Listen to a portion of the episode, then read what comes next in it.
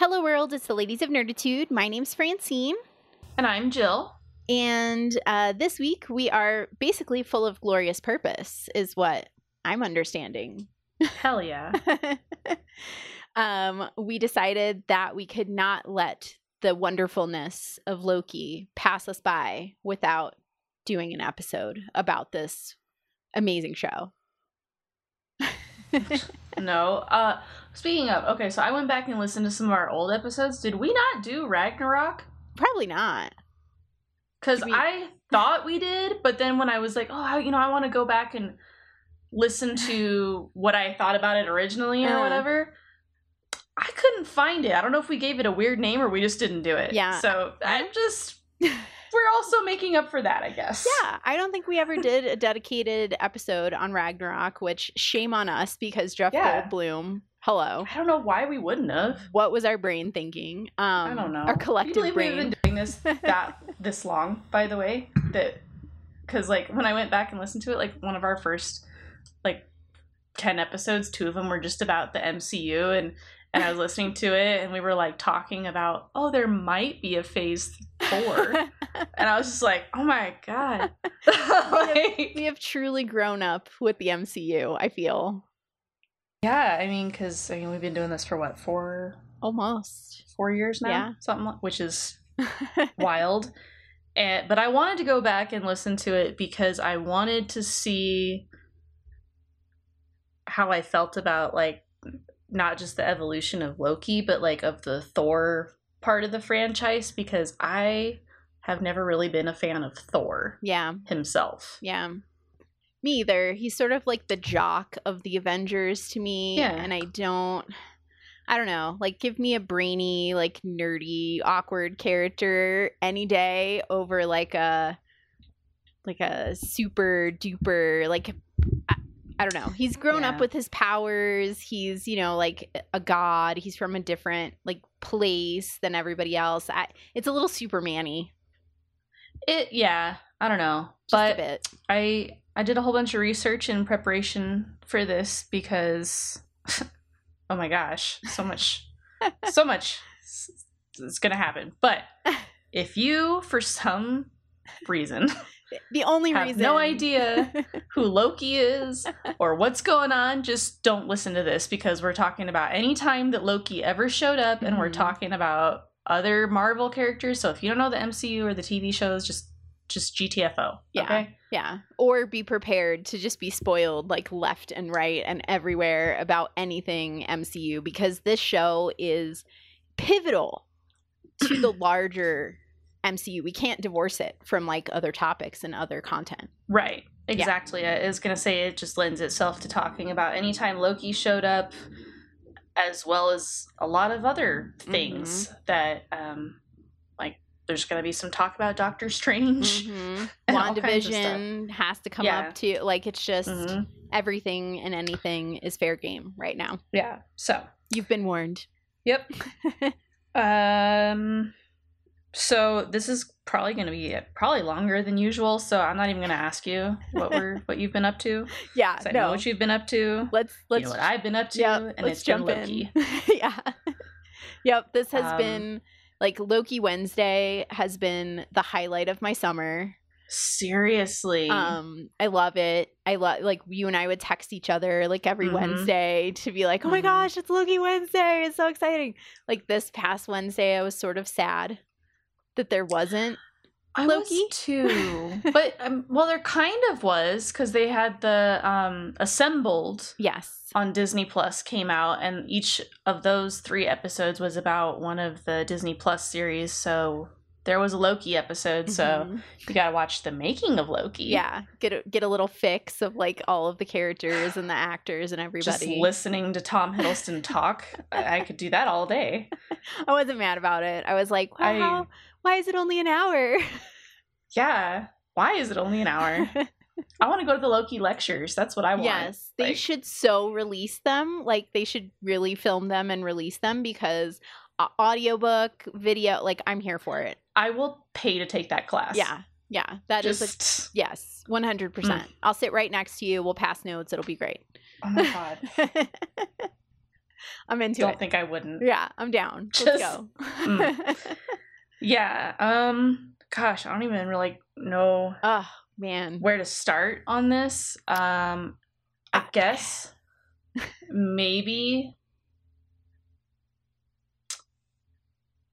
Uh, when like when the idea for the show came out, uh, cause okay, so like let's remember that time in a simpler world where we went to see Infinity War Mm-hmm. and Loki died in the first five minutes, it ten was- minutes, something like that.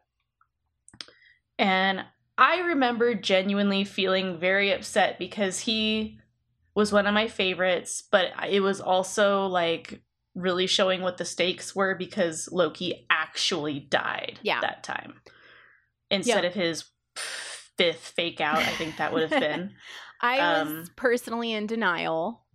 I was like, well, and I think the whole fucking fandom was Yeah. because I remember there was like all kinds of theories of like that that was one of his um clone mhm, like, things, yeah, his, not his, yeah, like, whatever we what are those? his projections or whatever. yeah, it was like yeah, it was his projection. It wasn't really Mhm. him. and- Yep. he was. But, but if you watch it, he was using his left hand, but he normally uses his right hand, so it wasn't really him. And he got the Hulk beat the shit out of him, but Thanos could crack his neck. Like that's not right. And I was just like, you guys, I I think uh, like Tom Hiddleston has come out and said, nah, he's dead.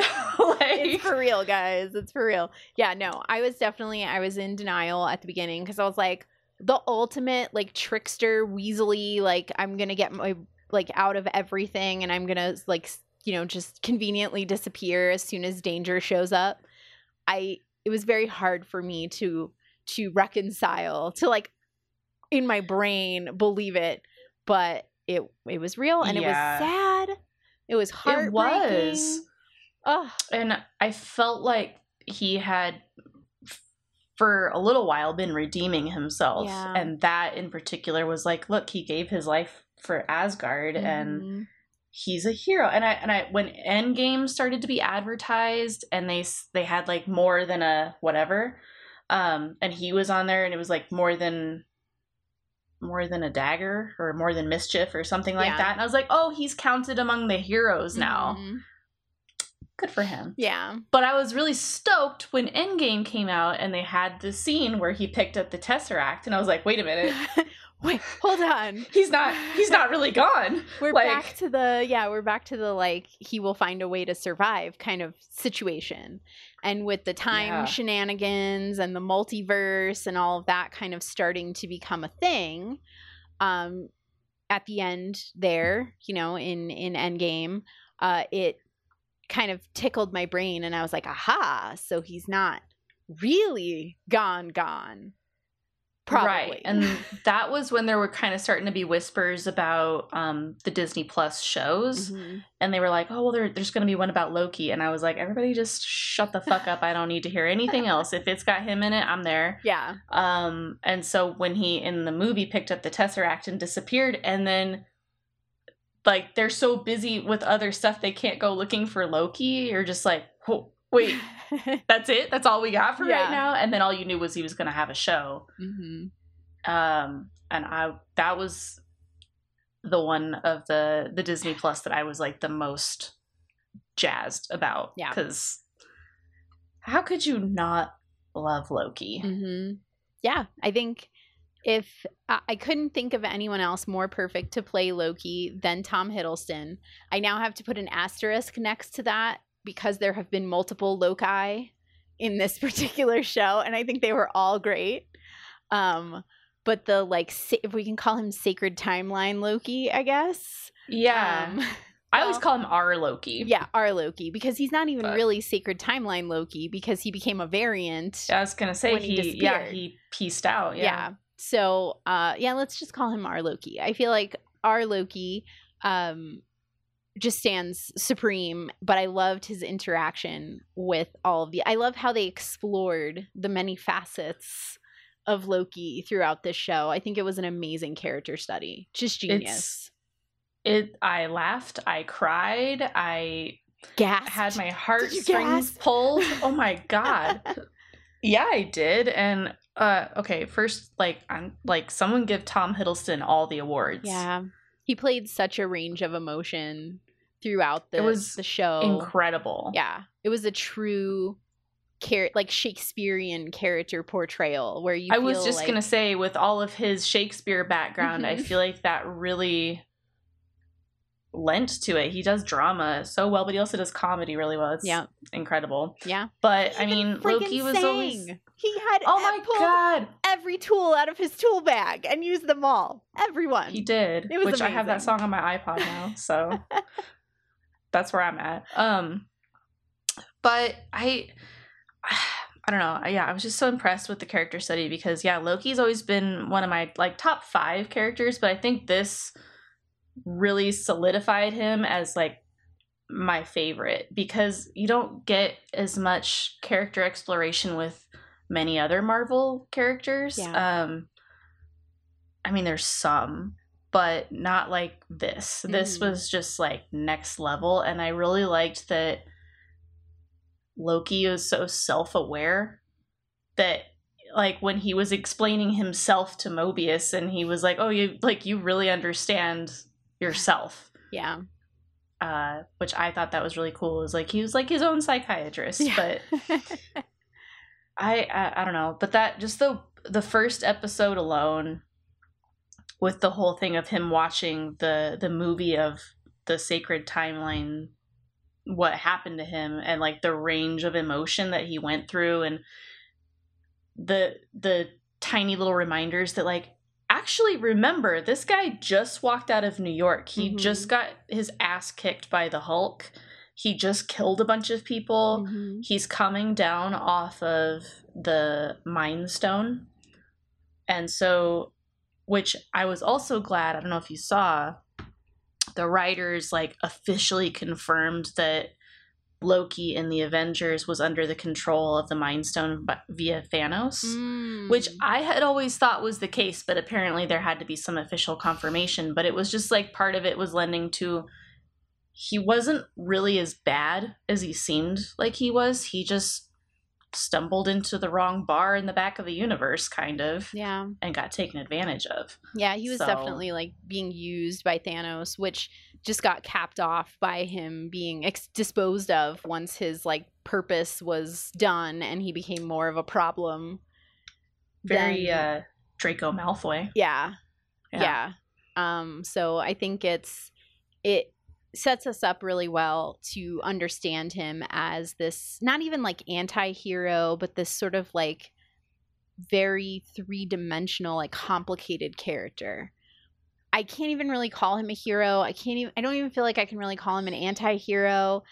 It's more than that. He's he's just Loki. hmm yeah. Um it's like speaking to the essence of his character that he's not easy to categorize Cause yeah, I mean, when when they were advertising Endgame and they put him on the poster like that, it was like, okay, so you're confirming he's kind of counted among the heroes, but he's also counted among the villains Mhm. with like Killmonger. He's one of the more complex villains and and everything. But I I just loved when they were in the like the, the memory theater, and he was like, you know, I'm the villain because everybody tells me I'm the villain mm-hmm. and it's like yeah like his backstory when you really sit and think about it it's like well yeah i'm sure that you felt the need to do that. And he kind of made it seem like oh the only the only time i ever get attention is when i hurt people. Yeah. And i just like my heart oh you poor thing. Yeah, and like how can you be the le- like so-called lesser son of Odin? Turns out you're adopted slash stolen from your actual parents. Um, you know, you you grow up with a Thor as your brother, the like golden child in the most literal sense. Like, of course, you're gonna have some complex psychological issues. You know, you're like they literally dub you the god of mischief you want power but you never get it you're like i think he says at one point like it is in the nature of a loki to lose. Like all the time. Ugh.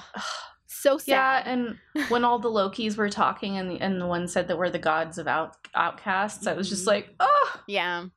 Yeah, you kind of are, and I also liked that um because I don't know how familiar familiar you are with the original Norse mythology, but I felt like this was a lot closer to what he originally was, where where he made bad choices and he would backstab people, but he honestly was just like the outcast of Yeah. the gods because he wasn't really one of them, but he also was when it was Mhm. convenient and things like that. But I thought this was like closer to what he was originally meant to be in mythology too. Yeah.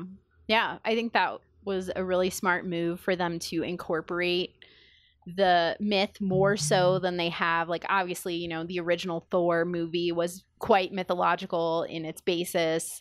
Um, you know, and they they kind of they brought it back in with Ragnarok too. Um, a lot of Mhm. like mythology, Norse mythology, but this was a chance for them to really let Loki and all of the different facets of his personality out, where they couldn't really do that when he was a supporting character to other heroes, whether he be a villain or like a you know sidekick or whatever.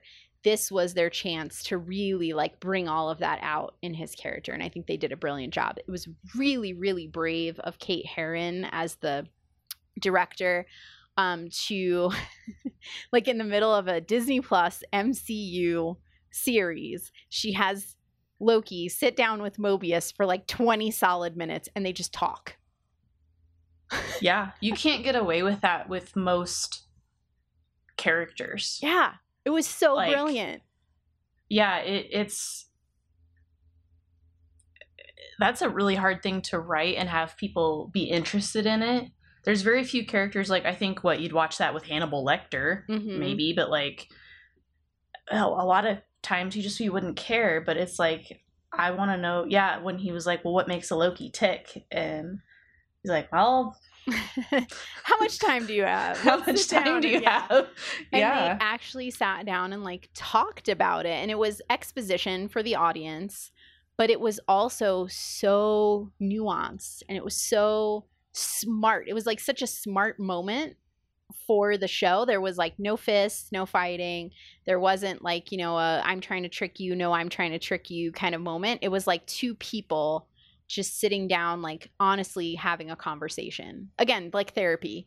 Um, and it was really really fascinating to me and they kind of carried that theme throughout the show like Mhm. every almost every episode had that little bit of like let's talk right now and i was shocked and Well- really impressed I loved that Kate Herron was like, this is a show above anything else about self love. mm-hmm. And she's like, of all the MCU characters, who hates themselves the most? yeah And it's, I really like that about how, yeah, if you go through and you watch it and compare him to who he used to be and everything, it is definitely like, as soon as he got away from the Mind Stone and as soon as he saw, like, what was going to happen to him he just was like i i don't want to be this guy anymore. And he just like really started to accept himself the way he was and all the things that had happened to him and all these kinds of things. And i was like this is really like empowering and and like a really good message. And and I loved when he said, you know, I know things that kids don't and that's that nobody is entirely good and nobody's entirely bad. Mm-hmm. and it's like i i just really appreciate how with it he is because if you said that same thing to captain america he'd be like nah like but i think he's got a really good view of himself and the world around him. Yeah. But it was still him learning to be okay with himself whatever version of himself that was hmm Yeah, because I, I thought it was really brilliant that like one of the themes was self acceptance and like learning to kind of understand yourself in a deeper, Mhm. more truthful way. And I thought, well, what a genius way to have that play out to have him confront aspects of himself in these variant, like alternative reality him or her Yeah. or what have you, you know, or it Mhm. in the case of alligator Loki um you know it's it, he like sees he's face to face with this reflection of certain parts of his personality, certain parts of his story, like the road not taken over and over and over again. And it's so smart to have him literally stop and have a conversation with these versions of himself and be like, "Whoa. Well, now I kind of like know myself a little bit better. I I understand myself from this other perspective because he literally got this other perspective of himself. So smart. I thought that was so clever. The way it, that they it built really it. Really was. Yeah. And the the throwdown between all the Lokis, I mean, aside from that being one of the funniest things I think I've ever seen. So hilarious. I also just loved like the conversation they were all having Mhm. of like, well, well, what did you do? Yeah. and, what- and like, why are there why are there so many of us Mm-hmm. in this void? And because even though we're bound to lose, we always survive. Yep. And it was like I I really like that, and I and I also loved when classic Loki showed him how powerful he could really be because even like when you think about Loki, he's very confident and he's very like assured of himself and everything, but it's like, you know, is he though? Because he's not he doesn't know what he's capable of Yeah. because nobody ever really paid attention except for Frigga. hmm So, Yeah. Well, and I, I Yeah. thought that, like, if we can stop and talk about Richard E. Grant and classic Loki Um, for a second, of fucking course we can. that was, I mean, just absolutely brilliant. It was a great performance in that costume to have that character come out, like, you know, and have all of that emotion, Perfection. that gravitas, even though you're wearing tights and like crazy horns. It was brilliant. It was great. Um, such a throwback to the comics too, which was Mhm. awesome. But hearing him say that he left and like went and lived alone on a planet by himself so as not to hurt his family and the people that he loves and like not to cause harm. Oh, it was heartbreaking. Heartbreaking to hear him say like I lived alone because it was the only way to keep everybody else safe. And then his Nexus event was coming back. Yeah, because he wanted to see Thor. Yeah. Oh my gosh. That was I cried. I cried. I can't I can't. yeah. And when you th- see my cat's upset Yeah. too. Um, Cosmo.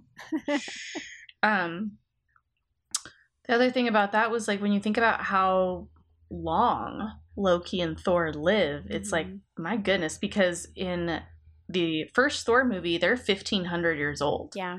So, and they look like they're thirty something. Mhm. Um, so how old, how long was Loki alone Yeah. before he finally was like, I want to go see Thor? hmm He's like, I miss my brother. Like, oh, I just, I felt for him so much in that moment. And knowing that the thing that caused him to get voided, if you will, to get Mhm. pruned and sent to the void, Mhm. um, was just not wanting to be alone anymore and specifically wanting to be with his brother. Hmm. And when you contrast that with Kid Loki, whose Nexus event was killing Thor, yeah, I have questions about that kid. Like, how did you do that? yeah, I yeah, I'm guessing they were both kids at the time. I would think so. And I was kind of wondering because, you know, when in Ragnarok, when Thor talks about how Loki changed into a snake and stabbed him, Mm-hmm. I was kind of like, but I got the feeling that it wasn't something like that because that kid seemed like, yeah, I fucking killed Thor and I did it on purpose. Yeah. It wasn't just like, I stabbed him, ha ha ha. Yeah. It was like, I stabbed him. hmm He wanted to throat. yeah. Yeah, he wanted to like do away with his brother. And that uh what Yeah. happened in that universe? Like what happened in that timeline that I also have questions about alligator Loki. Is he related to Frog Thor? like, yeah, I was wondering if he was in the same world as Throg Yeah. because Throg's out there in the little jar, Mhm. which, fun fact, voiced by Chris Hemsworth. Yes. And that also means they both got pruned, Yeah. which is interesting So- to sit Which and also think about. means all the other Thors, except for Throg, have um, been toasted yeah. by Alioth. So, just saying. Yeah. Um, yeah, I just I wanted to know more about because it said, "Oh, you, you ate the wrong neighbor's cat," and it was just like, I love it. It was so- "What fuck? maybe it was a What- flerken. Like, oh no, it was Mhm. Goose. Um, That'll get you But I- yeah, yeah, that will. I just wanted to know more about that world. Like, was that some magic that Loki did, or was it like everybody in that world was like amphibious or reptilian? I don't know, but I I'm here for it. I'm here for that because spin. I want to watch that Yeah. if they were all some kind of weird, except for Squirrel Girl, because like obviously she would be. Well, would that mean that Ant Man's an actual ant? I- I have a lot of questions know. about that world. yeah. So, but um, Alligator Loki is amazing. It was brilliant. Brilliant. I felt like the Grinch when he was like, brilliant. Like, you don't even have to do anything. So great. Such a smart oh, man. move, and I want that Funko Pop. I want the plushie. You said we I- should. yeah, we I want the stuff down- plushie. Like, so much. I love it. I've seen so many people putting the horns on their cat. oh, I should do that. It's amazing. It's amazing. Just, yeah. I'm, I oh just- my gosh. I As my it. cat like leaves right when you say It's that. like, peace out. I don't wear helmets. Bye. Um, I loved it, and I loved the bond between Kid Loki and Alligator Loki. Actually, the bonds between all of the different Lokis in the Void were really Mhm. interesting, even though they end up like kind of backstabbing each other and fighting each other and and all of that kind of stuff. yeah, but it's like President Loki said. What did you expect? Mhm. Like, and I want to know more about him too. Um, FYI, yes. what that I know that was a comic that they made. yes, it was. Mhm. Um, I want to see like offshoots of all of these Lokis. Just give me all of their backstories. I love it. Like little one-offs. Come on, Disney Plus, do it. I love it. Well, yeah, and I also really liked that because clearly there's so many Lokis. Mhm. Uh, because President Loki's little band of people are also Lokis. Yes. but they're not. They're very clearly not the superior Lokis. Yeah. Um. They're the ragtag universe are. Lokis. yeah. Uh. But I thought it was really smart that like there's this many Lokis, but at least two of them look like Tom Hiddleston, Mhm. and it's like yeah, because I I was kind of wondering like okay, how many like if if the timeline can split off into an infinite number. How many of these guys are actually going to look the same? So I was wondering if we were even going to see like third or fourth different ones, or Yeah. like, are there other Sylvies? Are there other, you know, I mean, you could run into anybody in there, Mhm. but I was just curious how many of them were gonna be Tom Hiddleston. well, and especially since COVID was going on, it was like, oh, well, then you got one guy who can literally play yeah. an infinite number of this one character. But they didn't. They didn't run with it as much as I thought they would. But I'm I'm okay with it because President Loki was the funniest thing. He was great. I loved him. Boastful Loki with Mjolnir was also really funny. Yeah, his like fake, his fake Mjolnir. I- I loved it. I thought he was again like a very believable variant of a Loki. Like yes, this this Loki who's like prideful and wants to like be more than he is and just can't live up to his brother and his family legacy, but he wants to so badly that that like So bad. forms the core of his personality. It was great. yeah, yeah, and I liked that when he like told his version of the story. Everybody, all the other Lokis were like, "Yeah, okay, like, Like, sure." who knows you better than other versions of yourself? They know you're full of it. Cuz they know that they are like if they tried to do the same, you know, tell the story the same way, they would be full of it too. So it's like you can't fool yourself as much as you try to. It's great. It's just so genius. I Which loved it. I I loved how they also pulled that into Loki and Sylvie. yeah. like when they were first getting to know like and well i mean even right from the beginning when mobius is like well the variant that we're looking for is another version of you that's why we have to talk to you because i can't fucking figure out what this Mhm. person is thinking and i really liked that once loki and sylvie were around each other like they were always like you can't trick me because Yeah. I I I know what you're thinking. I know what your plan is. Mhm. So I appreciated that, and it was really good for comedy, as well as again him understanding himself and being like, no, no, no, I know that I I would not do that, or I would do that, or I would lie right now. Mm-hmm. So I don't Yep. trust you. Yeah. And I think it it was interesting for our Loki to see a version of himself, a variant of himself that was even more damaged and untrusting and you know, feral, if you will, than Yeah. he was. He fancies himself to be. He's like, I had it really hard, you know, like being the being the outcast, being all this but like she literally was on the run since she was a child. Mm-hmm. So that makes her it sort of forges her in a different way than him, but yet they still have so much in common. It's Yeah. it's fascinating. And I loved I loved the conversations that they had in the mine shaft and on the train. Yeah. because it was like they were trying to figure out how similar are we and where are we different and Mhm. that kind of stuff which i thought was really interesting and i loved that that was also how they snuck in that loki's bisexual Mhm. um which he's the first major mcu character to be lgbtq plus Yep. that is like confirmed Mhm. um on screen because like i think valkyrie is as well Yeah. but she's not confirmed on screen Yet. It could happen. yet yeah but i thought that was a really cool thing to like put into the conversation without it being a big deal yeah. It was just Um, part of who they he slash they are. yeah you know, and they realized like, well, and I love that they couched it in a nature versus nurture kind of conversation. Like, Mhm. oh, you know, the way that we grew up means that we're different in all these ways that make us different people. And yet there are certain things that are core to being a Loki. And this is one of them. yep I just, it was brilliant. It was brilliantly done. and i and i like the other like subtle stuff about you know when you when you see his file um he's he's marked as gender fluid Mm-hmm. and things like that. And I was also glad that they did that because representation matters, but also because that is who he also was in mythology. Yeah.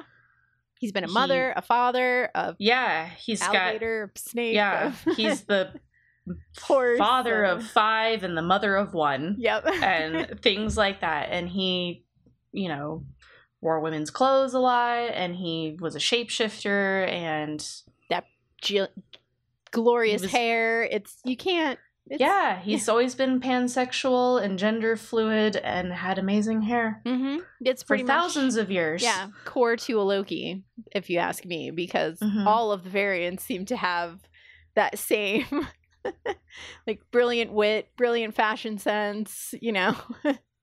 yeah, yeah. I uh, so I, I was glad that they put that in there, and I and I glad I was glad that Sylvie was like, "Yep, me too." Mhm. And, sh- but I I did have questions about her little one line about how sh- there was like a postman back in Asgard, What the heck was that? and I was just, don't I was just kind of like, wait a minute.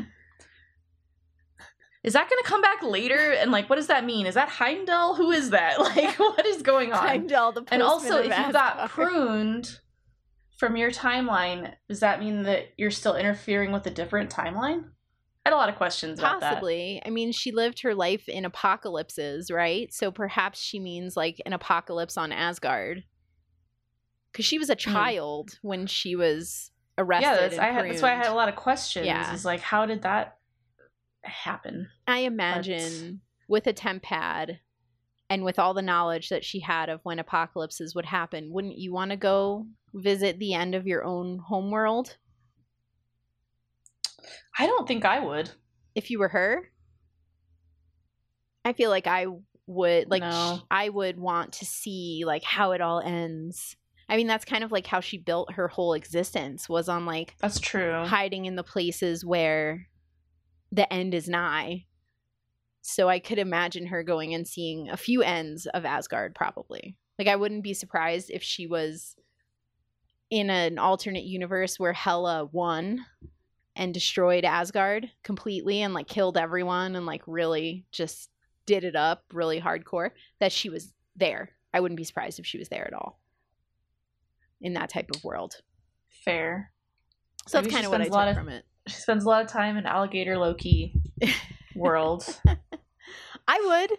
A swamp of like an Asgardian swamp of Where, I like, don't know. Hela is like a what a crocodile? I don't know what she Yeah. would be. Maybe. I don't even know. A, Some kind of cobra. a Gila monster. I don't know. I think about that too much.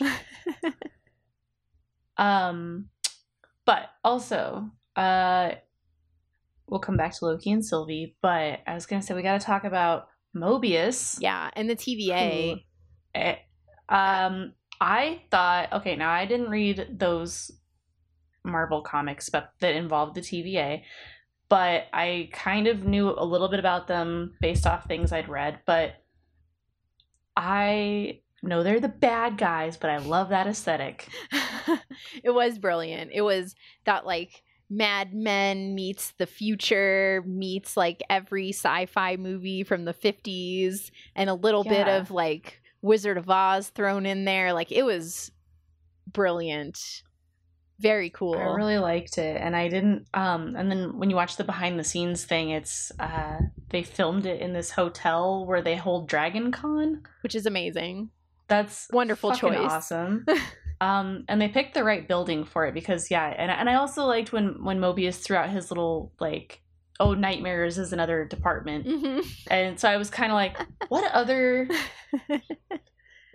departments are in this building Yeah. besides time variance and nightmares?" Some sort of like reality controlling like I don't know. Is Monsters Inc in there too? Like I just I want to know.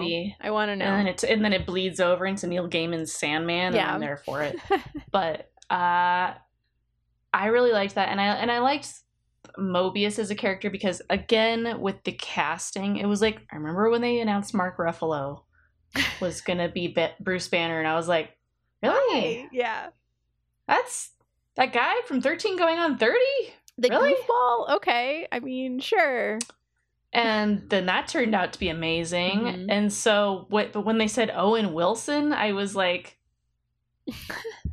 I went, are we Him? bringing in Wes Anderson to do? Because I think of Owen Wilson and I think of Wes Anderson, and I'm not a big Owen Wilson fan, and I'm not a big Wes Anderson fan either. I don't have any strong feelings about his roles, but I like him as a person because I, I know that he's had his uh, mental health Mhm. struggles and he's been pretty open about it, and I think that's admirable. But as far as his movies, when I think of him, I think of these really weird comedies, Yeah. or um, I think about like Night at the Museum.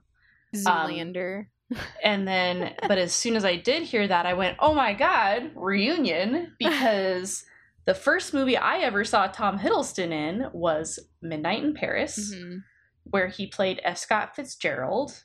And the main character in that movie was played by Owen Wilson. Yeah. And they had like this little scene in the bar where he he goes back in time to what he feels is an idealized time, which is Paris in the 20s, and he meets F. Scott Fitzgerald and Mm. Zelda Fitzgerald. And I would never have fucking guessed that Tom Hiddleston was English. Yeah. He he just like and I'm a pretty big Fitzgerald fan and he just was like to a T that Yeah. person. But so the first time I saw him, he spoke with an American southern accent and he was bright blonde and he was wearing like a tan suit. and you're like, what the hell? And then when I watched Thor, I was like, isn't that the same guy that was I was like, wow, he looks different. yeah. Still works for him. yeah. Um, so I was excited because they did have really good chemistry in Midnight in Paris, but I still was like, really? Yeah. Owen Wilson? Like, what's this Mobius character gonna be like? Because I was expecting him to be more Owen Wilson. Like zany, yeah, like just Yeah. a goofy, you know, like shticky kind of like is he gonna wear a cowboy hat? Is he gonna be, you know, like just something right? uh, something kooky and i was like i don't know if he's a fit for the mcu like i Yeah. That's what my brain said was like Owen Wilson in the MCU? Really? Um Well, and especially once they interviewed him and he was like, "Yeah, I haven't seen any Marvel anything." And I was like, "How have you gone the last however many fucking years at this point and not encountered any of it?" yeah. You've been avoiding it, that means, I think. Yeah. And so then I cuz then I was like, "Oh, and and then also he's like not invested." Yeah. So, uh, I turn up my fangirl nose at you, but turns out he killed it. Yeah. I love Mobius. yeah. I was very happy that I was wrong to doubt him Mhm. because I think he did a really, really brilliant job. I love how they played off of each other. Um, yes. I think that was really core to the success of the show. It would not have been what it is if it weren't for the energy between them and the Yeah. way the way that they kind of filled the room when it was just the two of them together was brilliant. It was amazing. Yeah, and I I liked the okay, so a lot of people ship that, but to me I view it more as like this is Loki's first real friend. Yeah. Um cuz I mean like Thor that's different, but like this just was like a person who saw him for who he is Mhm. and what he is and was just like, yeah, okay, that's cool, dude. Yeah. Just don't stab me in the back. yeah. It felt a little uh Bucky and Steve Rogers to me. Yeah. Like in a good way. I Yeah. that is like my my favorite like relationship in all of the MCU is Mhm. Bucky and and Steve. But I feel like that idea of like I'm going to go to bat for you. I'm going to like try to make your life better. This isn't your fault where you ended up and how you, you know, so you're just going to like be yourself and there's nothing wrong with that. You shouldn't be punished for that. Right. And like even before they met, really, because Mobius is the one who goes in there and stops our Loki from being pruned, and he's like, Mhm. "Hey, I need to talk to this guy." Yeah. It it was like he'd encountered other Lokis before, and but he knew there was something different about this one.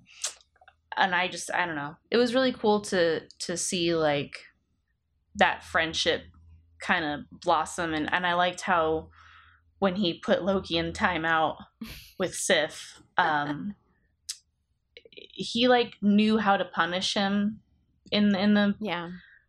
harshest way, even though to some people it wouldn't be that big of a deal, whatever.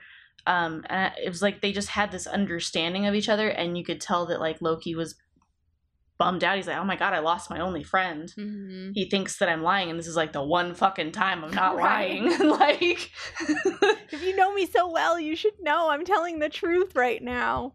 Yeah.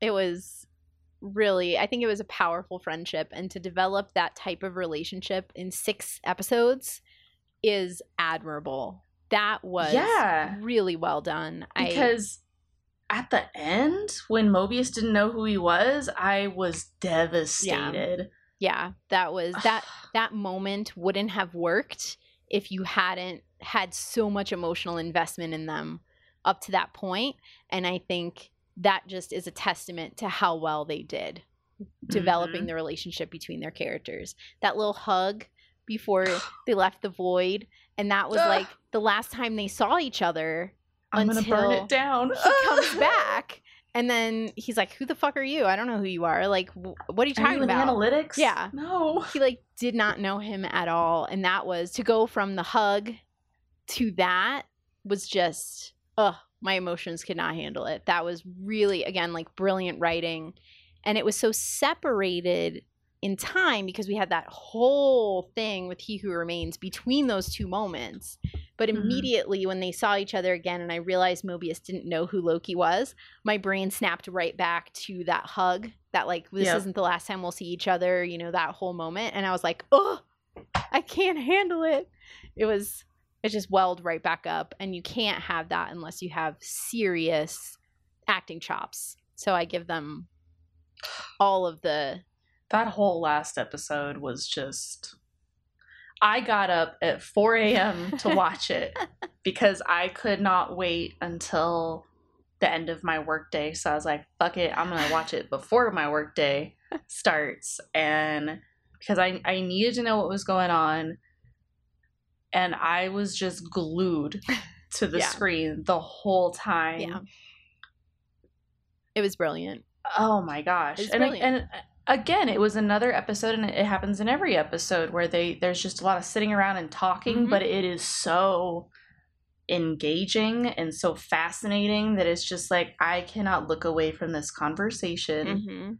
What are you saying? between What are you gonna say next? between these three characters and it, everybody was acting so incredibly well that it was just so it was like layers it was like an onion and it was just like i hear what you're saying and then i hear what you mean and then mm-hmm. i see the look on your face and i know what this is what that and it was just it was so much in, with so little Yeah. and i was so impressed with the writing and the acting Yeah. it was incredible Yeah, I thought it was genius. And to have your last episode really consist of like three characters, three actors in essentially like an empty space.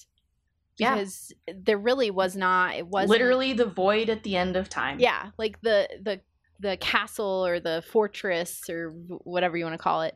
Um was very black with like the gold marble. It had some furniture in it, but it was meant to feel like cavernous and like lonely and empty, like those those giant like manor homes with the old person that's like Mhm. the last of their family line. Like they were evoking all of that. And then to have these three really powerful characters sort of squaring off but with words for the most part in that space was just so different in a good way from a lot of the other Marvel content that we've seen in the past. I thought it was really smart. and I I was just really interested because when He Who Remains popped up, I was like, okay, so this is one of the Kangs. hmm And when he was telling his little story, and he was like, look, you can kill me and everything's gonna go off the rails, or you like kind of like become a timekeeper. I really loved that internal conflict for both Loki and Sylvie Mhm. And how it immediately turned them against each other, even though they had just had a big ass talk outside about not stabbing each other in the back. Yep, like we're gonna trust each other. We're in this together, like to the end. Okay, to the end. And then it was like not quite the end, but it was the end for their partnership in that moment. Yeah, and I just I I cried and I was angry at Sylvie, like, whoa, because she pulled a Peter Quill. and while I can kind of get it because of the life that she's had and even though she feels like she can kind of trust our Loki, like at the end of the day, she she doesn't feel like she can. So I I get it, but it was also like, I'm sorry, but Loki's right. Like take one minute here and think about if he's not lying, we are gonna fuck shit up. Yeah. And then I I I also got a little bit bitter about this. And tell me what you think about this. When she kissed him hmm and like grabbed the the temp pad, i couldn't tell if she did that to distract him so um and was like taking advantage of what he was feeling or if that was like a seat of her pants like uh i'm gonna kiss you but then oh hey while i'm doing this i can get the temp pad and and everything. But it just like i my internal sense of being was like you fucker. Like What the hell? he finally let his guard down and trusted somebody and cares about somebody and that's what you did? Like angry. But what do you what did you make of that So I- scenario? Yeah, I have a lot of feelings. Um, I think I read this really interesting article that talked about Sylvie not being the villain. And they were like, a lot of people want to code her as the villain because she made a bad choice in everyone's, did. in like, you know, the universe's eyes and in the audience's eyes. But they likened it to a rejection of authoritarianism. I know it's like major serious stuff, but they were like, you know, if you think about he who remains as this authoritarian leader, of course he's going to say, I'm the lesser of the evils. Like, you know, if you take me out, then worse things are going to come pass to pass beyond me. Mhm. So you should leave me where I am and you should join me and be on my side because that's the best choice for everyone. And it's like, of course, an authoritarian leader would say that. So I think it really speaks to like the world as it is right now to have that moment happen where she has to make mm-hmm. that choice of like, do we take the evil that we know because it's the evil we've been living under? Or do we roll the dice and do we say maybe we can fight what's coming after? Maybe he's not telling the truth. And as someone who lives her life in existence not telling the truth, I understand that she would think he was lying.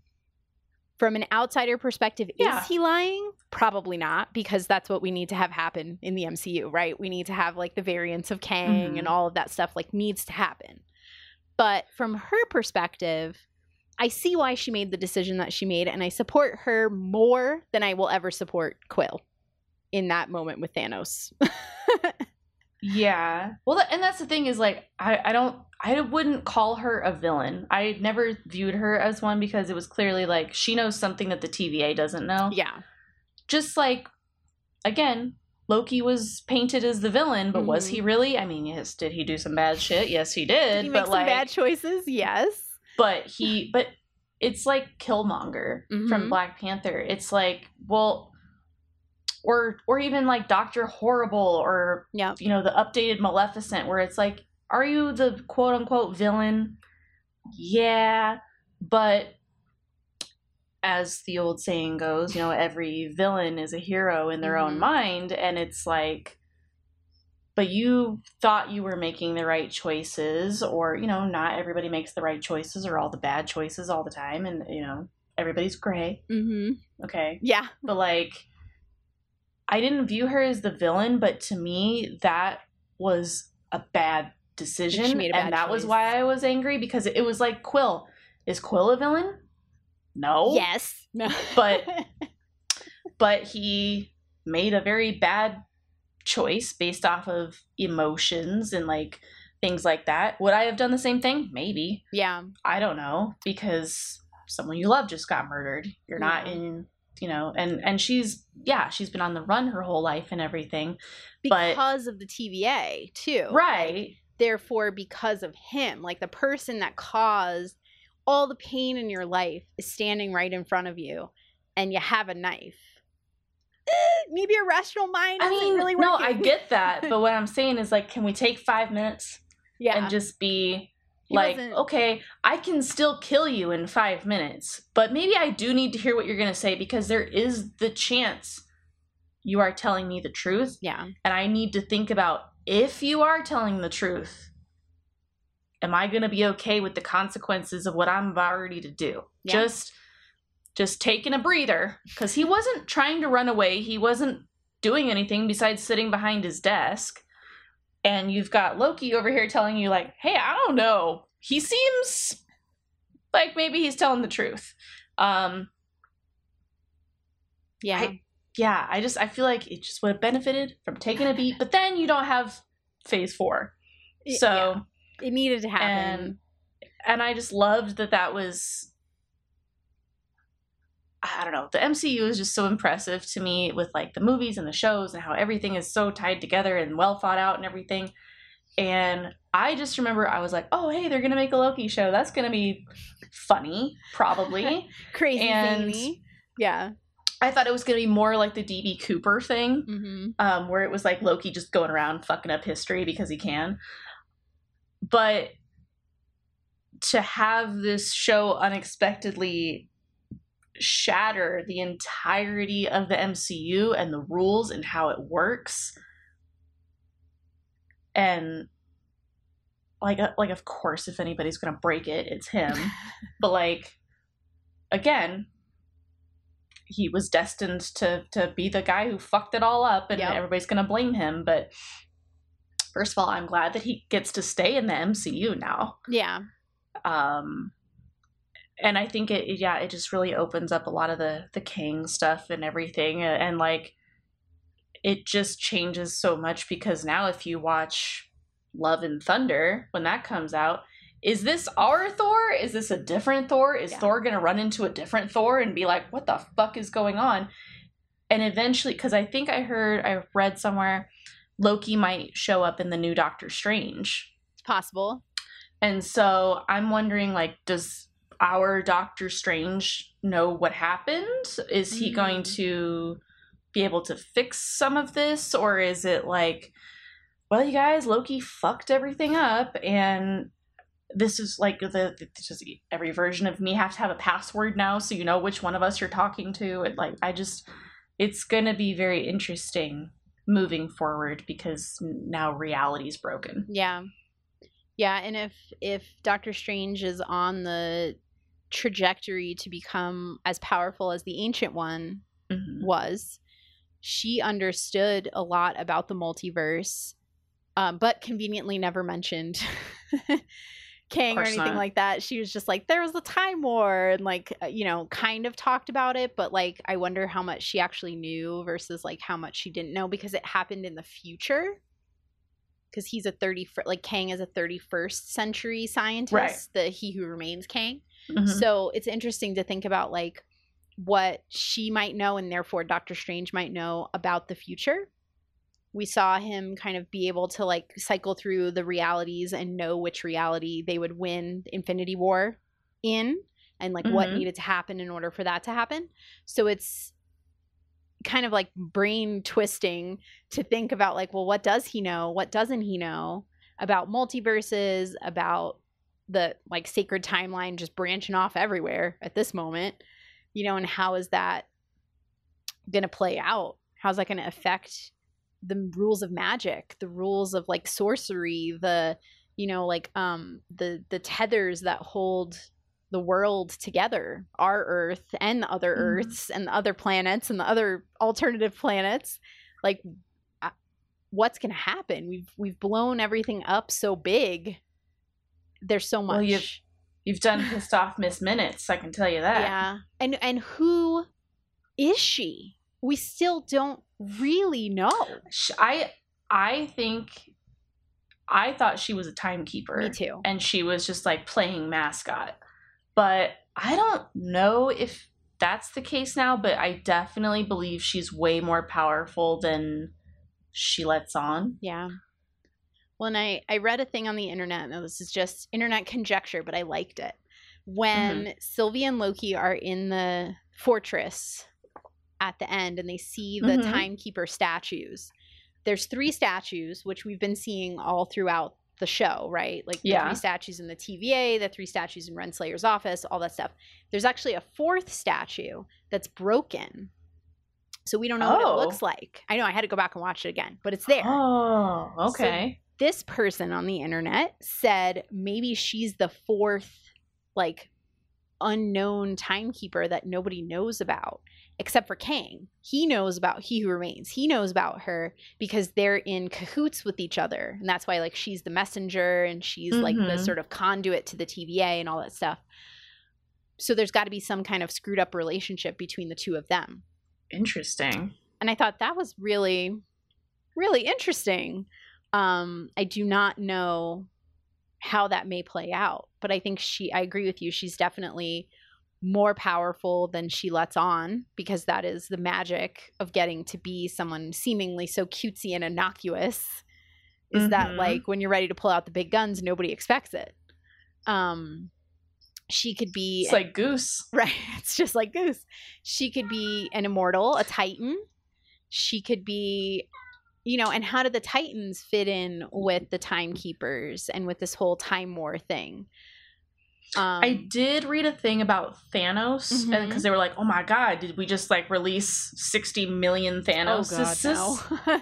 and it was like, no, because Thanos has like trapped himself in the um Mm, the search for the stones, so he will be so concerned with that he probably won't go time jumping. mm, Uh, but that was another thought where I was like, yeah, oh my gosh, like how many? Because now there's like a million whiplashes and Yeah. like Yeah. so so on and so forth and yeah i just i don't but are they separate or can they bump into each other still like how does this work Mhm.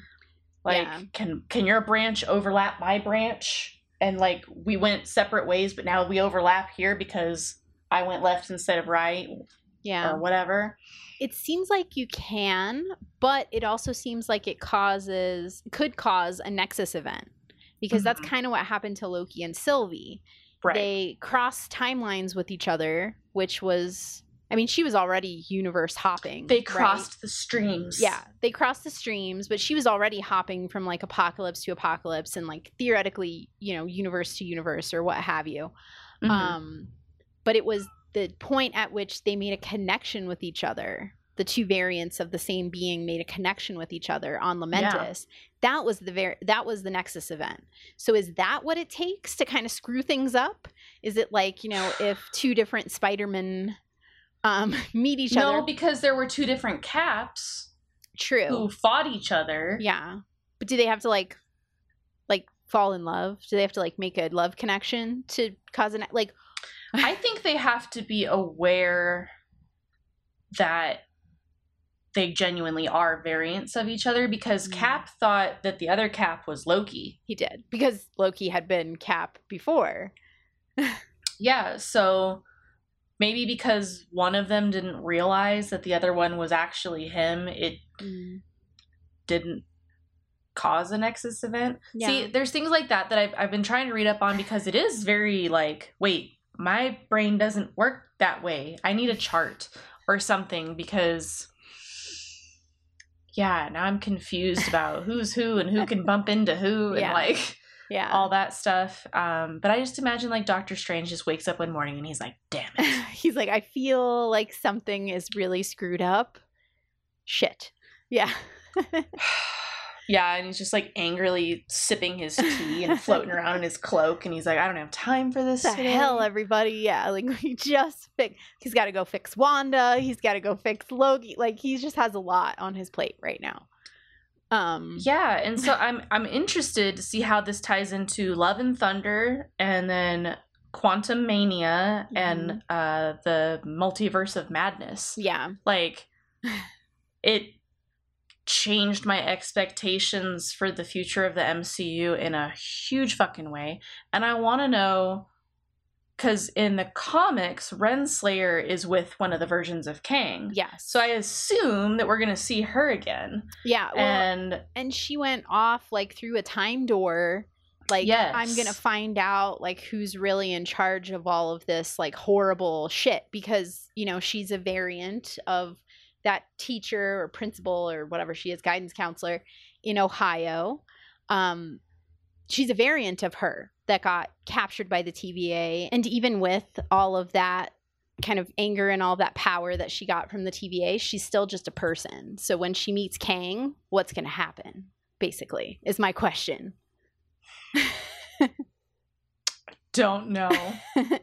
yeah, it's uh, and uh, we were talking about earlier um, the other hunters and how they are kind of uh, interesting characters in and of themselves, even though we don't really get to know them a super duper duper lot. Right. I I did really like the scene where Sylvie um goes to Hunter B15 and like is like, "Listen, you're not what you think you are." Yeah. And I I liked that it was like um I think it was in the assembled documentary when I hope I say her name right. Wunmi Mosaku. Yeah, that seems right um said it was like having a crisis of faith that was how she played it and Mhm. how it was like well i've believed this thing my whole existence and now you're showing me something entirely different but you're also a trickster i don't know and it's the same thing with mobius where he's like i mm, i don't know about that it's Yeah. I like how they kind of took the TVA and they turned it into like a religion mhm. for everyone that works there. They think that they're like doing, you know, God's work, the timekeeper's work, and all of that kind of situation is is happening. They've it's the perfect way to control these people who it turns Mhm. out are all kidnapped variants essentially. Um, Yeah. so I, I understand like Renslayer's anger, her righteous anger, and she's eventually, I mean, she's on the hunt for, well, she doesn't know that she's on the hunt for Kang, really, for the various versions of him. Because, like, he who remains is dead. He's the one that started the TVA, but there's a bunch of other ones that are, were led to believe worse than him. So when she meets up with one of them, what's going to happen? If one of them shows up at the TVA, either the one that in our timeline, the one that was left behind when he who remains, you know, got knifed, or the other one that's the one that Loki is in now with Mobius who doesn't know who he is and all of that, like what's going to happen when one of the Kangs shows up there? I have a lot of questions. It's going to be complicated. It's gonna be a disaster. It's going to be a disaster. Um but I I definitely think that uh all of the the women characters did an amazing job. I think they were just so cool. oh, so badass, absolutely. like so awesome. I want to see like more female Lokis in the future. so I think that would be really well, cool. yeah.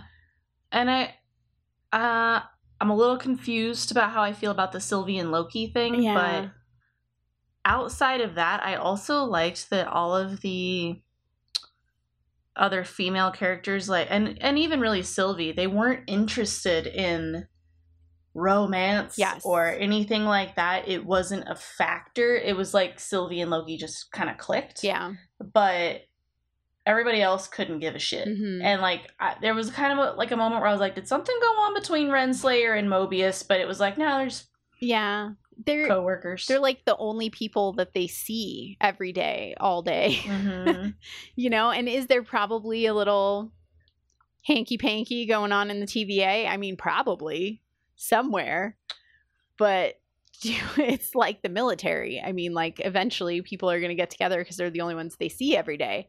But Right. I don't think it was. I don't think it was Renslayer and Mobius, or B fifteen, or C twenty, or any of like the the named characters that we have.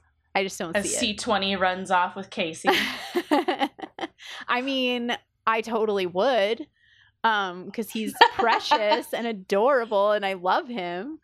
Um, but I don't think that uh any of our characters that we know are are gonna get into any romantic entanglements with one another at this point in the show. I think that that ship has Uh, sailed. no, I think there's there's uh bigger problems. Yeah. Which is understandable. like, hi. yeah, There's bigger problems. Yeah, I, I have uh, mixed feelings about Sylvie and Loki, but I do think that it will kind of come back in the second season because it kind of has to, because of how things went down in the final episode. He genuinely cares. Yeah. And sh- I think she kind of broke his heart. And Yeah. that is going to have to be some kind of a conversation because I do think they will encounter each other again. For sure. And he's going to be pissed. Uh, and rightly so. I mean, you asked me before, like, what do I think of the kiss? And I, Mhm. I think it is another example of that thing that you said before about there being a lot of layers to a moment. Yeah. I want to believe that like it was a calculated move on Sylvie's part. She knew what she was doing because she knew how our Loki feels. He let his guard down. He was vulnerable with her. yeah. So of course she's going to take a little bit advantage of that vulnerability and use it to her advantage. However, I do kind of see like a little bit of feeling in the background there. Like if she thought this was going to be the last time that they were going to be together before he, like, if she knew that what she was about to do would make him hate her, make him upset, change the mm-hmm. world, like, you know, do, she knew she was planning this like moment in her mind. Was it her, you know, well, fuck it, we're all about to die, it's our last night on earth kind of moment? I like to think there was a little bit of that. Like, let me just take a second of happiness for myself because I've never had that before, even though I know that, like, I'm about to cause shit to go down. Yeah. Well, and the whole thing with those two is I always kind of felt like it was more on his side of things Yeah. than on hers. She and can't. that she Right, and I and I think that's why like when that went down, I was just kind of like, oh, are you just using him because you know you can? Yeah. And which case, rude. don't do that. Um, don't play with people's emotions. Yeah. I feel Um, like she does have feelings for him, but she doesn't have the capacity to like Mhm. even understand what that feels like, what that means. I mean, she's been on the run since she was a child. She Right. never got to experience any type of connection like that. Asgardian postman aside, um, she never really got to have a connection with anybody because that was part of the Right. price that she was paying for survival. Right. And I and I think that that gets illustrated throughout the earlier episodes of like when they do interact like she tries to enchant him and she can't. Mhm. And they and then like they, you know, go through adventure time and Loki drunk on the train, which was also amazing. Um Genius. but I think through the little conversations that they had and her realizing like he's on my level, hmm she had little moments where she was like, "Oh, maybe I could." No, that's not a good idea. Yeah. And then she like backpedals hardcore, and I felt like that was what she was doing because, eh, but she always had it in her mind that if she needed to, she could stab him in the back in a different way than she had with other people. And I bawled my eyes out when Loki said, I just want you to be okay. And I was like, Yeah. I can't because he's talking to himself and he's talking to you. And I just can't. Yep. And he definitely was not fronting in that moment. That was true. No. A hundred percent. That was the truth. There was no like, this is an angle. This is my like game that I'm playing. Like that was a hundred percent the truth. And I think Yeah. like, oh, it's really sad. It's really sad. And I loved when he said, I'm gonna mess up the exact quote that he said, like, you can't trust and I can't be trusted. Yep. Oh, That's that sounds right. Yeah. it was so true. In the moment, I was like, oh my God, that's the problem with this like relationship, whatever it is, be it romantic, be it like a form of self love, what friendship, whatever it is, like kinship, Yeah. brother and sister, whatever weird combination stew this is. Um, Mhm. That's the heart of the problem is that they know each other so well, yet they come from different places. So, like, he can trust her. He's at the point in his evolution where he feels he can trust her, but he knows that she can never trust him. And he knows that he can't really trust her because he knows himself well enough to know that being who she is, he can't really trust her either. But like he wants to, but he can't. but he wishes It's he so could. complex. yeah, I just I cried during that whole exchange. It was genius. And I I think like making it so complicated was the smartest thing they could have possibly done. Cuz if it was a simple like, you know, Loki meets Lady Loki, they fall in love and they like, you know, beat the bad guys and they go. It wouldn't have been a show. There wouldn't have been any like depth to it. Well, and I don't think anybody would have like bought into it emotionally No. either because It would have been too simple. it it would have and and the other thing is like, you know, Loki said he's like, "Oh, there've been people before but nobody who meant anything." Mhm. And having him say that and then like how things progress, it was just kind of like, "Oh, like he's showing and telling this is different." Mhm. Yeah. And I But in a very complex Yeah. in a like hurt your brain Way. kind of way. Yeah, because that was my thing. Is like I kind of stood back and I was like, wait a minute, is this like a weird incest? what is this? And then I was like, I don't. That's why I'm like, I don't know if I'm totally on board. Yeah. I just want him to be. I just want everybody to be okay. I Mhm. want you to be happy. Yeah. But like, It's That's kinda weird. It's uncomfortable. and I think we're supposed to feel like uncomfortable, but yet you root for them. And that in turn brings you back to like being uncomfortable. Yeah, well, and I for a while I wasn't totally sold that she was a variant of him. Mm. I thought she was either gonna be Sylvie Lushton or Enchantress or Lady Loki. She's not any of them. She's kind of like a mix of all of them. Yeah. So yeah, I don't know. I just it was it's all very confusing, but I'm here for it. I want to see season two for sure.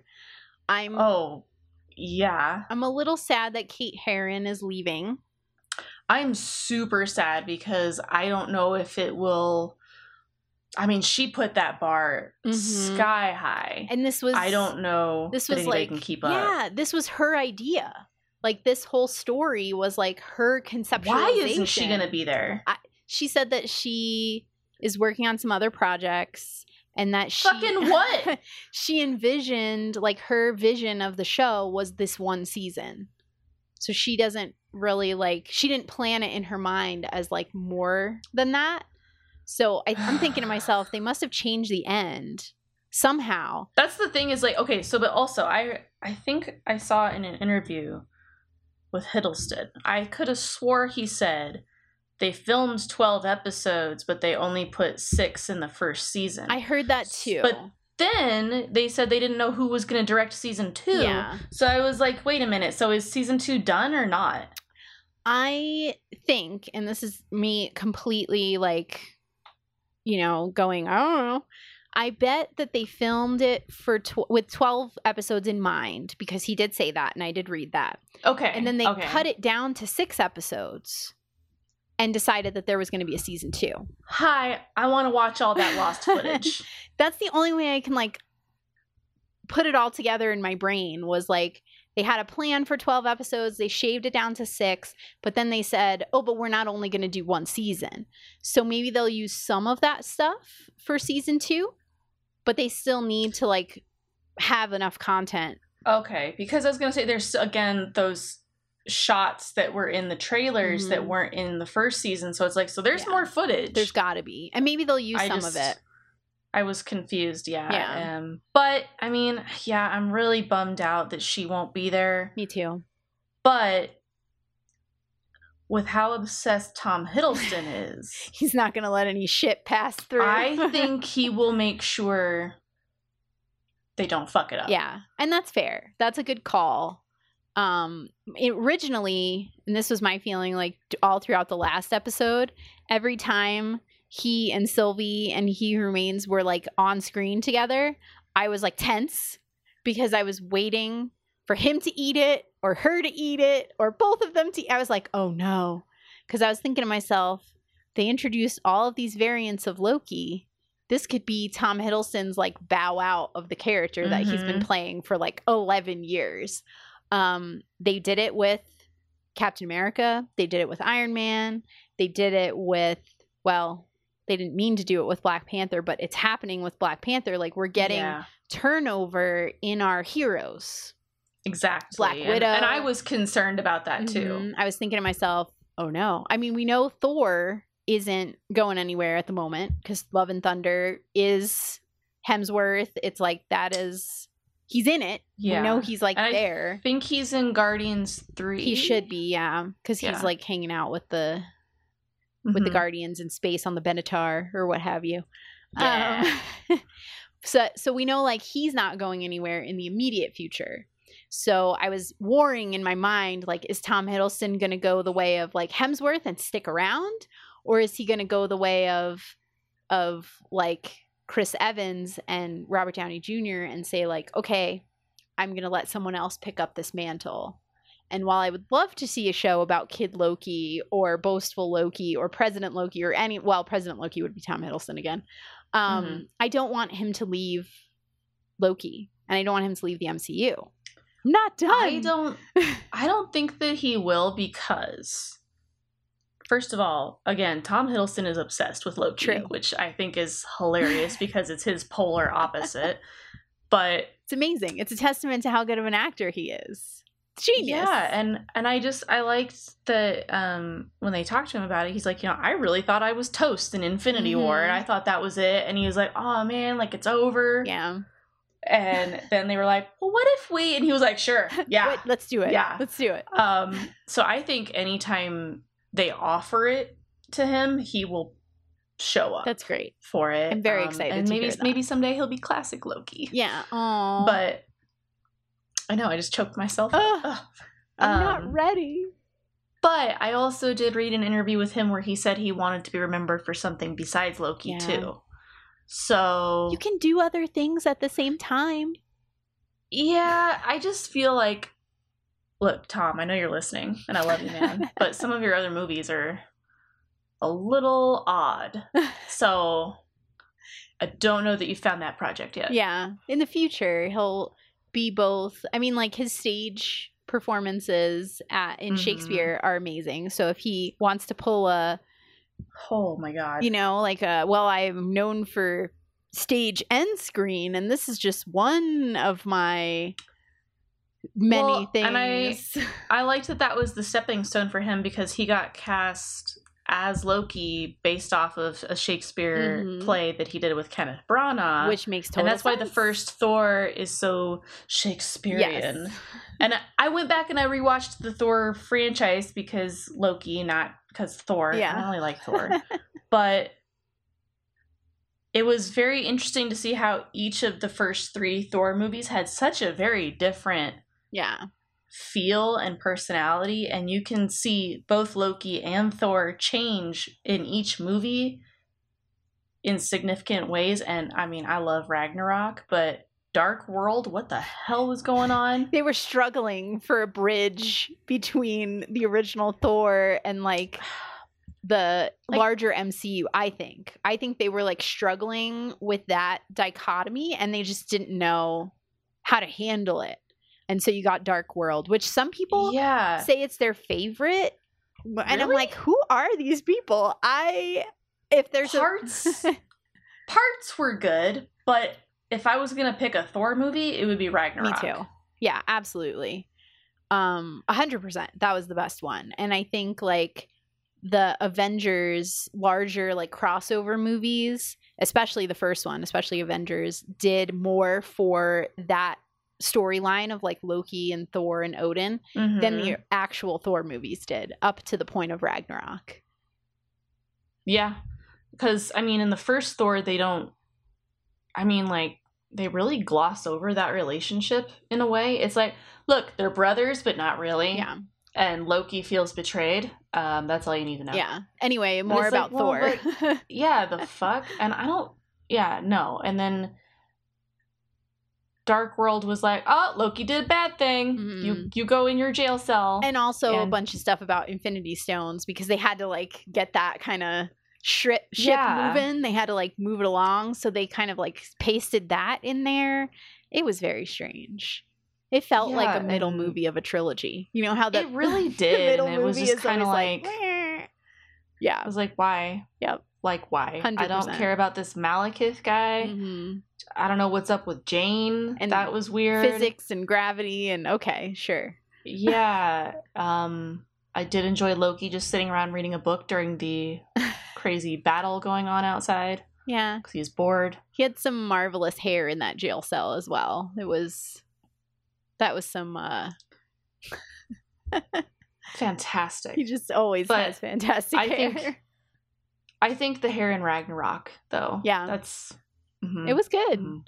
The feathered like Avengers hair. I love that they used it for Kid Loki because that was hilarious to me. Yes. Um, but I that was a rough like the sort of feathered mullet. I don't. okay, to be fair, he'd just been tortured. sure. Yeah. No. Sure. Um. He didn't have time to get a haircut. Yeah. It it just it went with the pallor very well, but as a hairstyle, whew, it was rough. It was not a good. Have good. you seen all the uh videos that are the compilation of Loki throughout the Loki TV show flipping his hair? no, I have not. Because not. it's the best thing. it's amazing. I'll send you one. Send me if one. I, I, love I, it. if I can find it again. It was this this one chick and I laughed my ass off and she's like, "Let me tell you everything that you need to know about Loki because it's something you probably didn't notice." And it's just like Mm. this like zooming in of every time he like flips his hair and I awesome. it made me so happy. But yes, the hair was magnificent. Yeah. I also liked the when they when you watched Assembled and they talked about Mobius's look hmm and I didn't realize that was a wig. Me either. And It was really the good. fake mustache. yeah. I was like, you guys did really amazing on the costumes Mhm. and the looks for everybody. I, you know, yes. 10 out of 10. The the Vins. costume, yeah. Oh, completely. The costume for Loki specifically, but really for everyone, I loved how they didn't really change their clothes. Right. at all? Um, It was well, because I guess they wouldn't really need to. Yeah, and I think it it was one of those things that like messes with your mind in terms of like the passage of Mhm. time because Oh, yeah. you're used to seeing like, you know, different outfits, different looks over the course of a show. It tells you like now it's a new day, now it's a new week. It's like time has passed. They didn't really do that very much. Um Right. And, and Loki even made a comment about it. And he was like, I don't even know how long I've been Yeah. here. Is it days? Is it months? I don't know when I was in New York. mhm, genius. And it was just it, great. it was like yeah and I, I also liked in the behind the scenes on assembled how they talked about loki's costume and it's like he shows up in his superhero or Mhm. super villain um, stuff from new york and then he's in a jumpsuit and he's just another prisoner yep. And then he's like kind of like a 70s detective looking guy but he's got like this jacket that identifies him as the bad guy and it's like yeah It was genius. And I I loved when they said the costume designer said like we wanted to strip him down and Mhm. let you see him be more vulnerable. And that's why like he's in shirt sleeves for like most of the show. Like when he loses the jacket, it's just like a dress shirt and a tie. And he rolls up his sleeves so that you like really see more of him, like physically him, than you Mhm. ever have seen before. well yeah because when you think about it all he's ever had before was armor or his um very fancy suits that he likes Yeah. his all black suit which um the goth in me fangirls every time um or that like like robe like Mhm. royal robe thing Yeah. that he wears Like he's got like his Um, court look, his like various Asgardian leather like armor looks with different pieces of like metal on top of them, but really covered from like neck all the way down. Yeah, long always sleeves, covered. Mm-hmm. like completely covered. Even the helmet like covers big chunks of his face. So this idea of like he's more vulnerable, he's more like you can see more of a range of emotions from him now because we've we've taken all of that like trapping away yeah he can't hide behind his armor was anymore. genius. That was, I I mean, it fits in with the show perfectly. If there was ever a team that was on the same page thematically, this team has it in spades. They, I, want to be a fly on the wall of their production meetings because it's genius. it it genuinely okay so when i was growing up it was something that i really wanted to do was to work in movies um, but i didn't want to live in los angeles and i should not be trusted with explosives so but watching something like this is like yeah you want to be like part of that process like i want to be in that writer's room i want to be on that set design like this is people creating legit magic Yeah.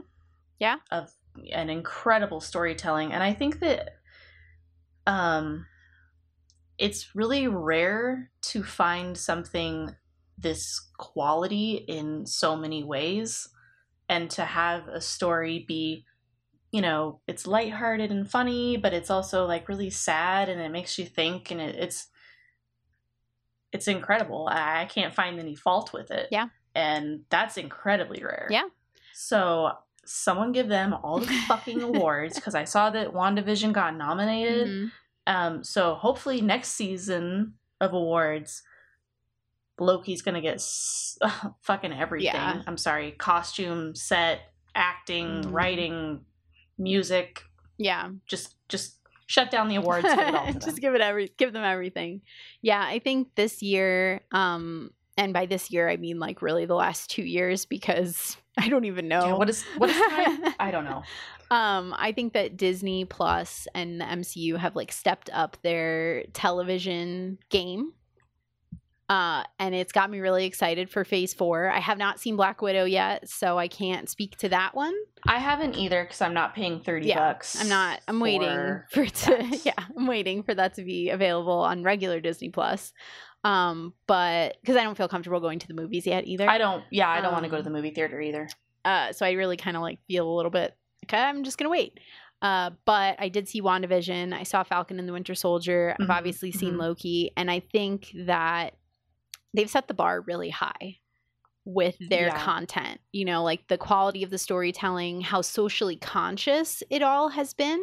I think has also been really smart. They they're Mhm. talking about they're taking on really big topics. They're talking about serious issues in a cinematic like superhero veneer over the top, which is really smart because that's one of the magic things about comic books Yep. And sci-fi in general and like all of that sort of world. They're they're translating it really well.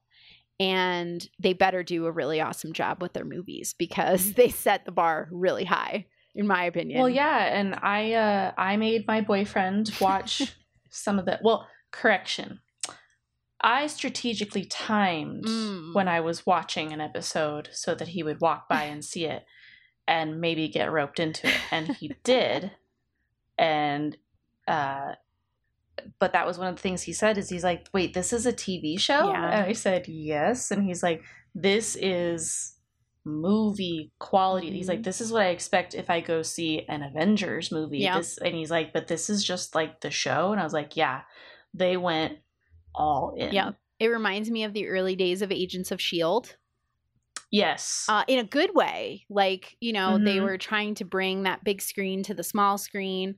They were doing things in the show at the time that it had started that had an impact on the larger cinematic universe. You know, the whole Hydra thing yeah. back in the original, like, of, you know, Yeah. way back. I remember uh, dimly.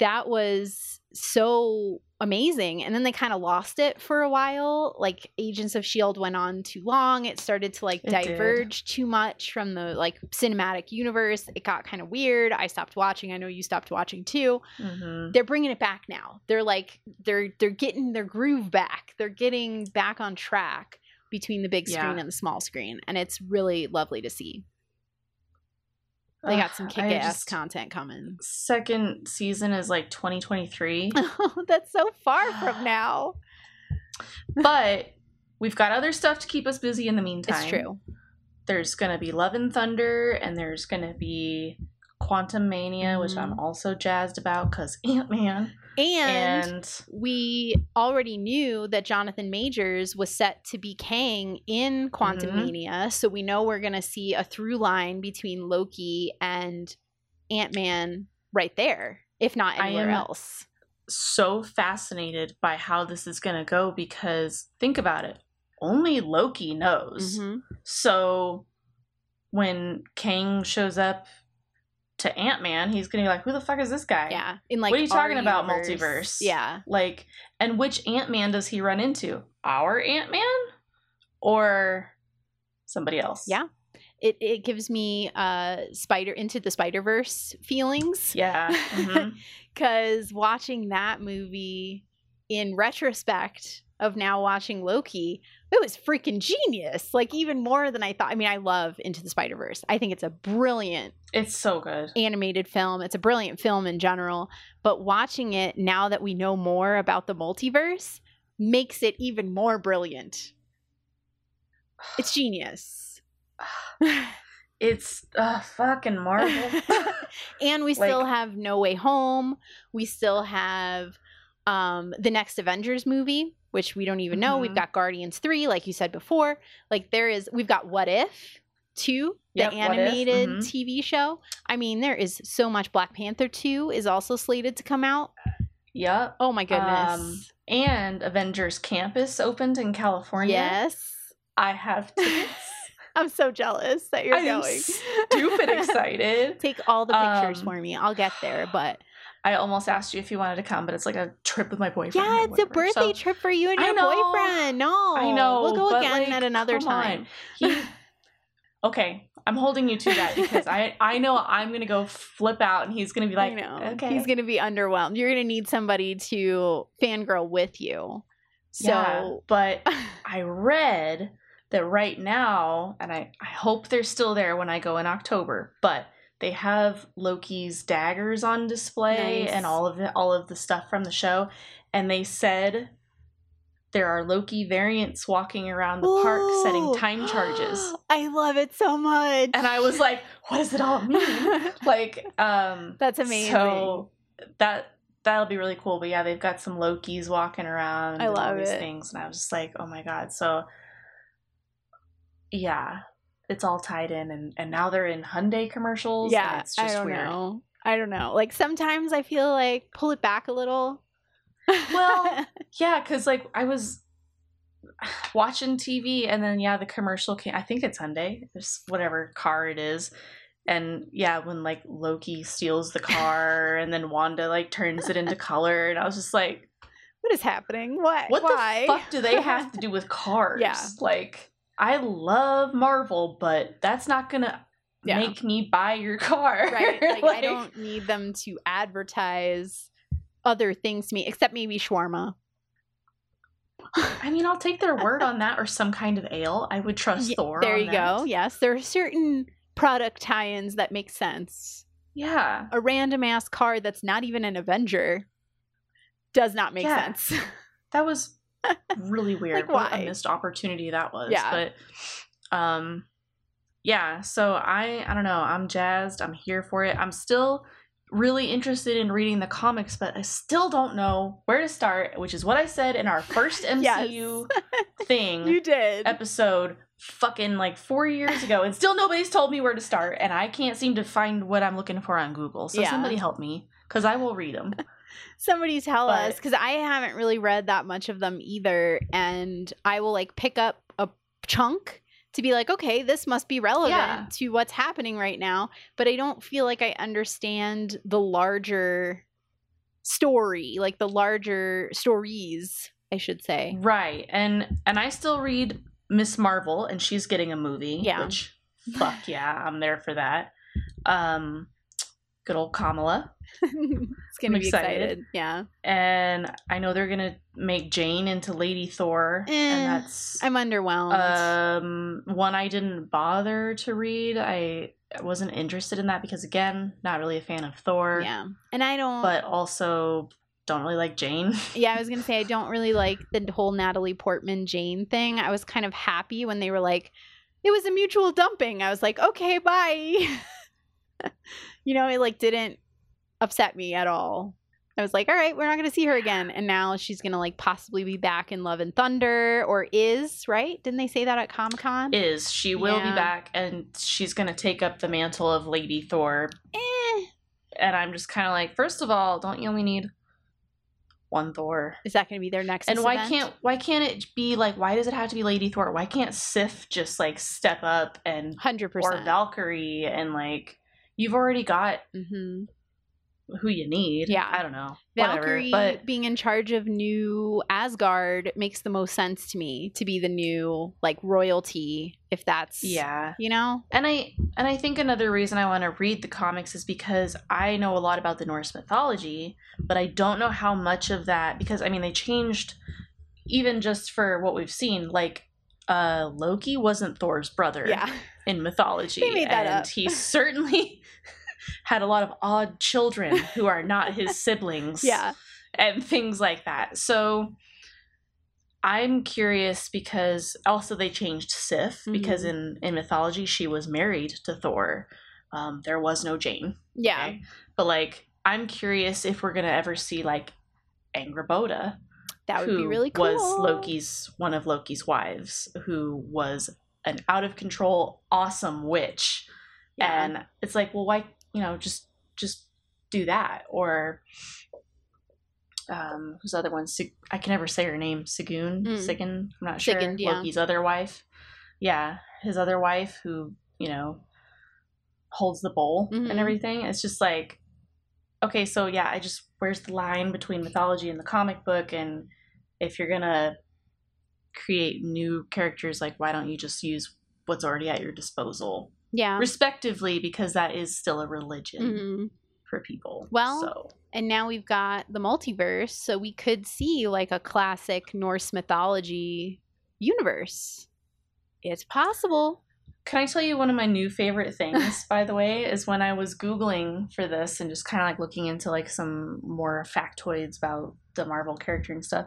People are doing fan art now of like the mythological Loki, but he looks like Tom Hiddleston. Nice. But it's like, yeah, but like the the classic stories from Norse Mhm. mythology, and it's like amazing what people are putting out, and it's like so cool. That's awesome. I love it. And It's I'm like sure hybrid. Tom Hiddleston loves it too.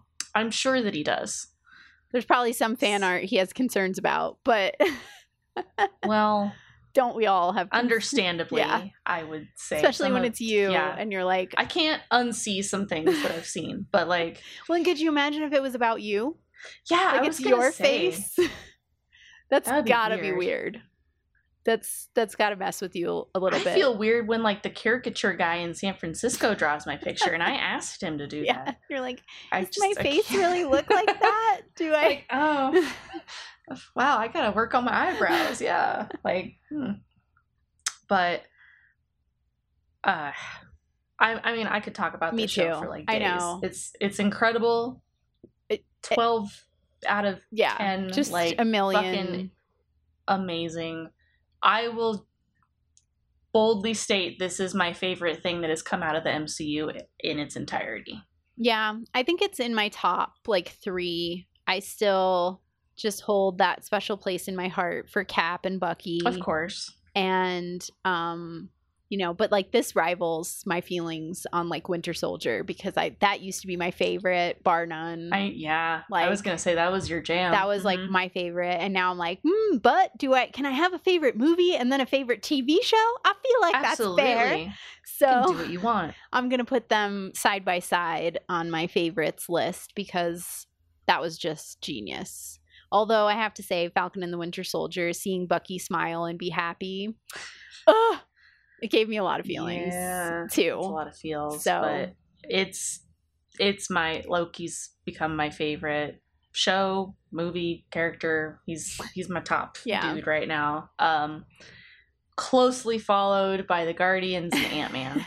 um Hulk got bumped down a little bit, Yeah. but only because he doesn't really get to he hasn't had his own much. yeah he hasn't had like his own movie he was a feature in ragnarok but like that's not the same thing we haven't Yeah. had a hulk movie since edward norton was the hulk and that was a long time ago and that was not a Yeah, good movie exactly. And I think it's also like exposure to care. And I and I love Cap.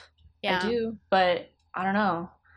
Um, and Peggy and her magnificent hair. Ugh. So it's a race to the top and that's a good problem to have it is. It's it's like, but every yeah, every time you're like, oh, but I really liked. Oh, but I also really liked. Mhm. Oh, oh, oh. Um, but I will say, like, especially for right now, you're all about the loki it's great. Yeah. yeah. Got my TVA shirt. yes So somebody bring me an alligator loki everything please a series you're gonna you're gonna get it. Yeah. yeah i just i want all of the like i want to know more about that character i want to rewatch loki a million times i want to hurry up and get Mhm. season two uh it makes me excited for phase four i'm just it was great what an I entry will Whew.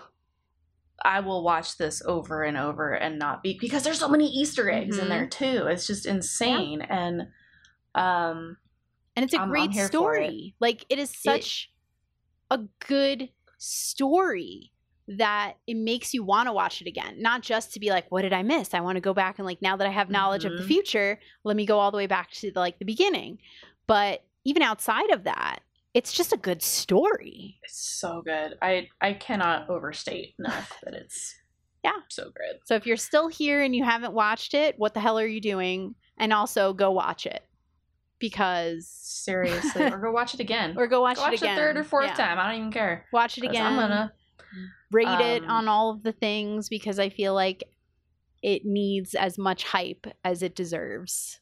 And that's all the hype. and to tide myself over until we see Loki again, uh, I'm re- I'm I'm almost done with The Witch's Heart Nice. by Genevieve Gornichec, which is about the Norse mythology version of Loki Mhm. um, and Angraboda and their kids and Ragnarok scariness. It's it's good. So good. Highly recommend. Nice. And then Norse mythology by Neil Gaiman. Yes. Just a small, Super good. quick read. Yeah. well, but I like it because he talks about the MCU Yeah. too and how it is the same and different and all that kind of stuff. So just saying if you need if you need a fix and you've kind of like overdone it with other stuff, try that. Yeah. Uh, I can also put a plug in for the first like five seasons of Vikings. If you Mhm. want your Norse mythology fix, um, it's super uh, great storytelling. They talk a lot about mythology, and uh, there are some characters that may be a little familiar to those of us of the MCU, and that is all I will say about that. Um, Yay. I, s- I have to watch that still. it's good. It's I, well, I started it and then I got so involved and I couldn't watch it while I was working. Yeah. And I still have to You how it finish it. I haven't finished the last season, but know we talked I'll get that, there. So, I'll get there. um, anywho, what are we what are we going to talk about next time besides Loki? Because Right. I'm still going to want to talk because we're still going to want to talk about Loki. Um, we are actually, as things open back up again and as events start happening again, um, we're going to take a moment and we're going to talk about conventions in the past, Mhm. pre COVID, in the present, what they look like right now while we're still sort of in the midst of COVID, and what they might look like in the future, if there ever will be a future post COVID world. Yeah, we're we're in a weird place. Mhm. Um, but we I I just saw this thing about how um you know the digital um conventions are kind of taken off. Yeah. And, but then you also turn around and you read stuff from like Misha Collins where he was talking about like I want to go to a convention. Mhm. It's not the same and all this kind of stuff and it just kind of got us thinking about like how's this gonna work out because like you know we're both kind of not really social people but we're both kind of starting to be like i want to go to a Yeah. con You want to feel that like energy, be with my people. right? Like, yeah, you want to meet people who are like you, who you like automatically have something in common with, and that's a lot harder to do. I mean, it's easier and it's harder to do on the internet. You know, like obviously the internet has a huge connection to fandoms and a huge connection to convention life and all of that stuff. But given the past like year and a half, um, the relationship has changed. And it's probably going to continue to change as we all try to figure this out. Like how do we be in the future? Yep. so that's kind of what we're gonna what we're gonna talk about and think about. We're gonna nostalgically pine for the past when you could sit you know like elbow to elbow with a stranger and they could cough on you and you wouldn't think anything of it you could go hug jensen yeah Ackles, you could go hug jensen ackles and get a get picture an where you're autograph like from felicia yeah. day where you're not like 12 feet away right david tennant can lick your face and no one thinks anything of it oh i would Um, think something of that but now that's not a thing. And will it ever be a thing again? We shall talk about it next time. we'll talk about it then Yep. so until then go watch loki goodbye Bye.